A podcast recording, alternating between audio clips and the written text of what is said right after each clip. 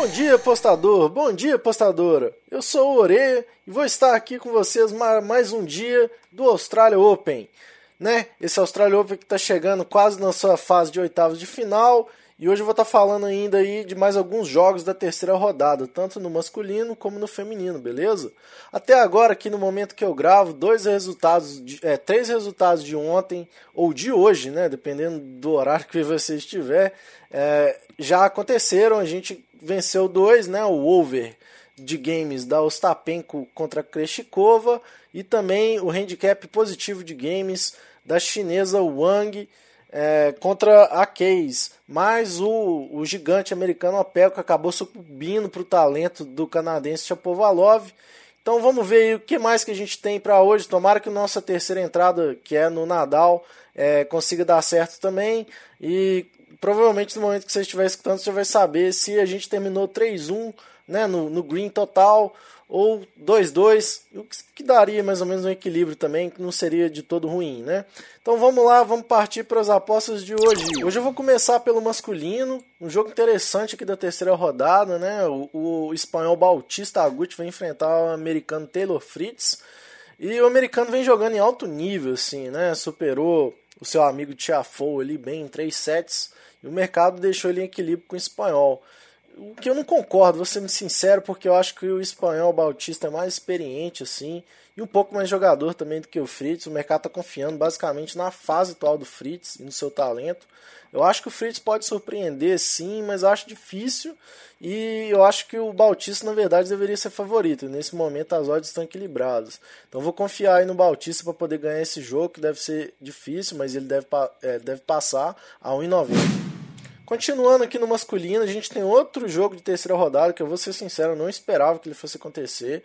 A gente tem o Benoit Pé contra o grego Tsitsipas, né? A gente nunca sabe o que esperar do Pé quando ele entra em quadra. Só que o francês surpreendeu duas vezes sendo azarão. Na segunda ele era um azarão bem grande contra o Grigor Dimitrov, mas ele surpreendeu e conseguiu chegar aqui novamente. Mas ele está de novo sem confiança no mercado para encarar o grego Tsitsipas.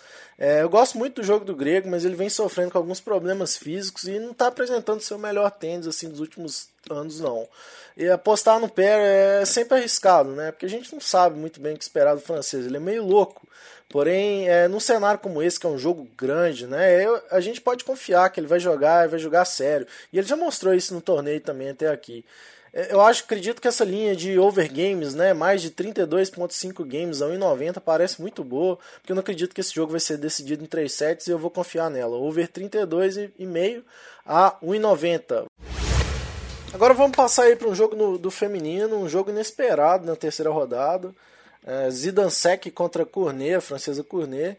Era até esperado que a Zidansek fosse chegar até aqui, mas a Cournet teria que passar pela Maguruza, né? A espanhola, que era grande favorita. E ela passou até fácil por 2 a 0 O mercado parece ter ficado bem impressionado com a atuação da francesa e está deixando ela como favorita no jogo. O que eu discordo, a Muguruza não estava num bom dia, a gente sabe que a espanhola pode oscilar, às vezes acontece infelizmente no jogo dela. E a francesa aproveitou bem esses erros, né? Só que a Zinensek vem em grande fase, né? Ano passado ela fez um grande ano lá, muito bem em Roland Garros. E é excelente jogadora. Eu acredito que a Zinensek é melhor do que a francesa Cunet. Eu gosto dela para poder ganhar esse jogo numa odd de 2,8.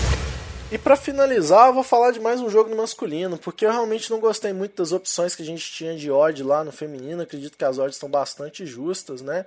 Então, além do jogo da Zidansek, eu prefiro ver mais o mercado masculino, que eu vi uma outra oportunidade aqui. A gente tem um jogo entre o britânico Evans contra o cana canadense Aliassime.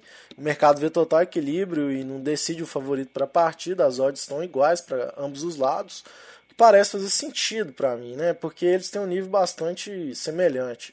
Só que eu gosto do Evans para vencer aqui, porque o britânico, além de estar jogando muito bem recentemente, ele é um cara bastante esperto e o canadense tem uma certa dificuldade de jogar contra jogadores que usam slice e variam o jogo, cortando o ritmo. Ele prefere jogar contra jogadores que ficam batendo contra ele o tempo inteiro, que ele bate de volta e aí ele consegue aproveitar melhor o seu jogo. Então eu, eu gosto do, do britânico para ganhar esse jogo. Não vai ser um jogo fácil, mas realmente considerando assim o que a gente chama de matchup, né, o confronto entre um estilo e o outro, realmente parece favorecer o Evans aqui e eu vou confiar na vitória dele a 1,90. Beleza, pessoal?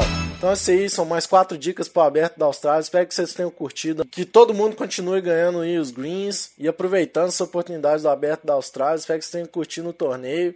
E o Aposta 10 aqui, que traz os diversos conteúdos de diversos esportes. Também tem um acordo apostador para quem gosta de futebol, todos os dias aí, às 10 da manhã, é, de terça. Todos os dias não, né? De terça a sábado, às 10 da manhã, no YouTube. Dá uma olhada lá e aproveita, beleza? Aquele abraço, valeu do Oreia, até mais, fui!